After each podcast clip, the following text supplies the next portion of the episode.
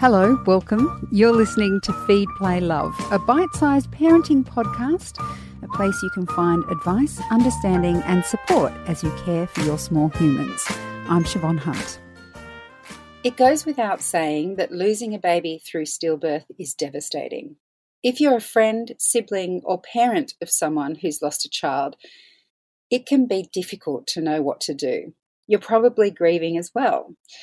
Deb de Wilde is an obstetric social worker at the Mater Hospital in Sydney, and she's been supporting family through bereavement for over 30 years. Hi, Deb, how are you? I'm well, thanks. How are you? Good, thank you. How did you come to be doing this kind of work? Gosh, it's a long and complex story. Uh, I guess, like many people um, within my family, there had been the devastating experience of the loss of a baby and a small child, and that had had a, a huge impact in my family at a time, I guess, when things were managed in a very different way to the way in which they're currently managed at a, a, a level of, of being in a hospital. I think too, I come from a family where we're just a bit baby crazy.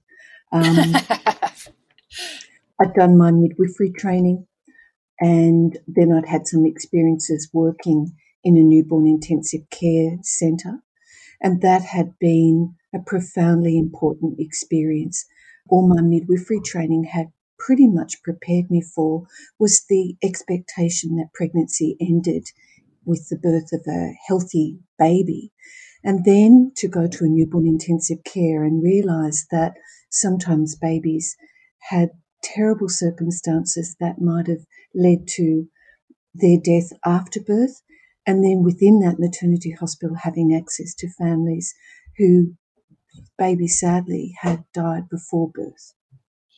Do you remember the first family you worked with who'd lost a child? Yes, I can very distinctly remember being present at the birth of a little baby during my midwifery training and the baby died at birth. The mother was on her own without her husband. Um, and this wasn't such a long time ago. And the mother asking again and again, why isn't my baby crying? Why isn't my baby crying? Well, the obstetrician just quietly examined the baby out of her vision and, and just those questions unanswered hanging in the air. And of course, those were the days, again, not so long ago, where that woman would have been actively discouraged from seeing her baby. And I can remember very much in the subsequent days talking with her about what the baby looked like and talking with her about how she might try and explain this to her older child who was waiting for this little baby to come home. So, yes, I, I remember so clearly feeling utterly inadequate and full of mixed feelings around who made decisions on behalf of people, what was right, what was wrong for people in a situation like that, but intuitively feeling that this was an enormous experience for which I, as a very young pupil midwife, as we were called in those days, was was very unprepared, and that was a you know a, a profoundly important, impactful experience for me. So you mentioned a few things there that happened then that wouldn't happen now. How has it evolved since then? Well, I, I think what's evolved since then is a recognition that this is a, an enormous event for a family, for a mother and a father, and by extension, their family. That we know that for many people to be able to have that space and time to think about seeing and being with their baby, to have an opportunity to create memories, to be able to do some of those tasks that we all do as parents, to care for the baby in a way, despite the limitations of the circumstances. And I guess to just unhurry the process because people clearly are so profoundly shocked that they don't know what to do or how to behave. Um, And often people will appear in that shock to be very composed and people will often comment to me that the family seem to be coping extremely well or or taking the news well. Where in actual fact, I, I think that they're in that state where the situation seems surreal and they're just performing in the best way that they they can and trying to live up to the social expectation of them being polite, reasonable people. Other people, of course, won't present like that. Other people will be extremely distressed. You know, no no person's presentation is ever exactly the same. But I think part of my role, very much so from my perspective, is to slow things down, to do my best to minimize some of the additional the sensory overload that characterizes hospitals so that people can just absorb some of what's going on, establish a relationship with someone like me, and then be open to a discussion that evolves around what feels right for them, given that everything at that moment will feel so totally wrong. What can friends and family do to support someone going through this loss? Yeah, look, it's really very tricky because there are all kinds of timelines involved in this. It's and again, people's needs are so different. I think initially Many families feel that what they really need is their own family around. Now, we're living in circumstances at the moment where many people can't have their family around. Sometimes people need a lot of assistance with just communication. Sometimes it can be wonderful if someone volunteers to say, Could I let our circle of friends or, or work people know what's happened? Could I monitor your emails or, or even your messages for you and, and get back to people for you. Because one of the tasks that can be overwhelming is responding to those those heartfelt messages that people send offering to do whatever they could to help. Sometimes people just don't have the, the energy, the headspace to manage those messages. In weeks and months to come, people will read those and those messages will be so precious, but they, they can be initially a, a burden for people who are just struggling to just manage just the multitude of emotions, the sense of unreality, and then this cascade of decisions that follows the death of a baby. I think sometimes practical things like organizing a food roster and knowing that that might need to be done over weeks because sometimes people just have so much food that they just can't cope with it. And similarly, people have so many flowers that they can't cope with that. I mean, I saw a family at home yesterday and their very large table was completely covered to the point where the father was saying to me, completely out of vases and, and they're beautiful. But it's also so terribly painful to see these flowers because the flowers should be flowers of celebration. And these are flowers of condolence. And then we have to, to watch them fade and we have to throw them out. And that's, that's difficult for us. Um, and, and that's something that people would have said to me many, many times. I think if people can hang in there for the long term, knowing that most people after a, a bereavement or any other major life event often need to have a period in which they almost hibernate. But that if, if you can continue to let them know in gentle ways that you're there, that you're thinking of them, that when they're ready, you're up for a coffee, a walk, a meal, walking the dog for them. Those kinds of things are, are really very helpful because the experience, the rawness of it goes on for a very, very long time. And people will need nurturing and looking after and patience and understanding while they're trying to grapple with the reality of, of the situation that they're facing. Speaking as someone who very much wears my heart on my sleeve, um, I'm very conscious in those situations of not putting my emotions onto the person who's grieving, but often mm. feel so moved and sad by their experience that I can feel myself wanting to cry. Um, how do we judge whether it's okay to let those tears fall or to try them keep or to try to keep them in check because at times when i have cried it's almost that i've noticed my friend has been almost comforted to see that it's upsetting like you, you know that it was a really upsetting thing not just for them but for others as well. But of course you also don't want them to feel like they have to console you. So what would you say is is the right way to approach a situation when you're feeling really sad and upset for your loved one that they've had this loss? Mm. yes. Look I, I think that's a very complex situation and many people struggle with it I do think that it's okay to show how you feel, so long as you bring back the discussion fairly quickly to the family's experience. I think you're right, though. Many people do have that sense of, I have to comfort other people and reassure them that it's okay and that I'm okay and this isn't their fault and these things happen and we'll be okay. You can communicate your feelings in all kinds of ways, not just tears, but but sometimes those tears just spring out of us unbidden, unable to be controlled.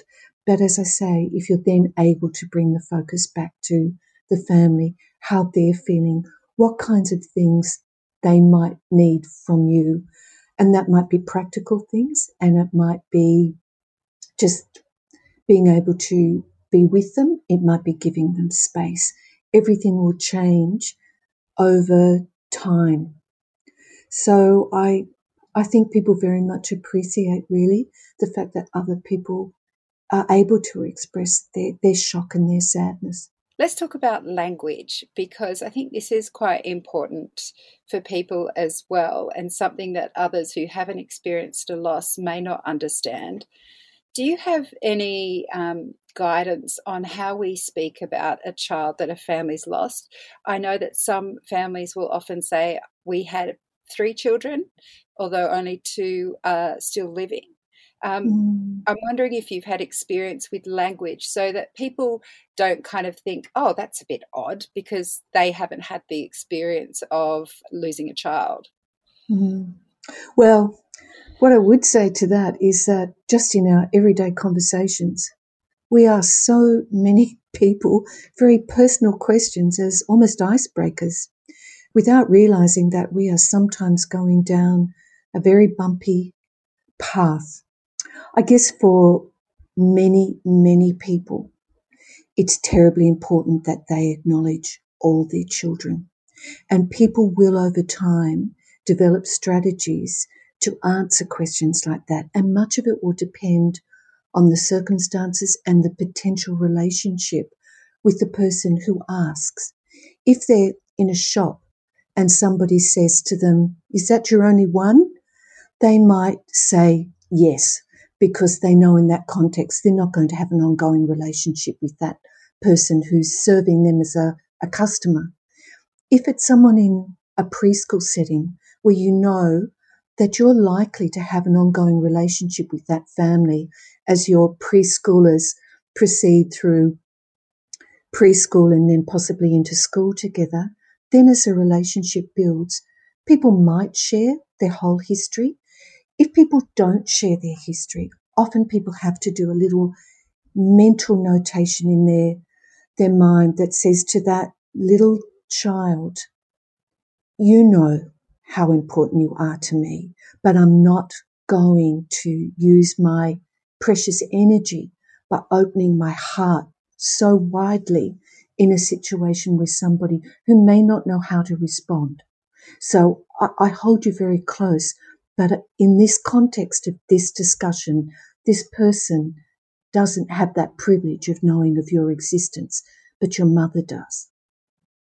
So again, these are things I think that come up for people all the time. And one of the most interesting conversations I've had with people in recent years has just even been around the inclusion of stillborn children in the last census. That was a, a very significant event for many people to feel that their child was no longer invisible, but was counted. And though, though it might be screened in the sense of just a, a, a number in some kind of government archive, symbolically an incredibly important recognition for many families. What are some other well intentioned things that people might do that perhaps we should refrain from doing when it comes to um, how we interact with families who've, who've lost a child? Well, I think for a family, anyone who's experienced a great loss, one of the most difficult and alienating experiences that they have is that people, in their effort to comfort, discount the significance of the loss.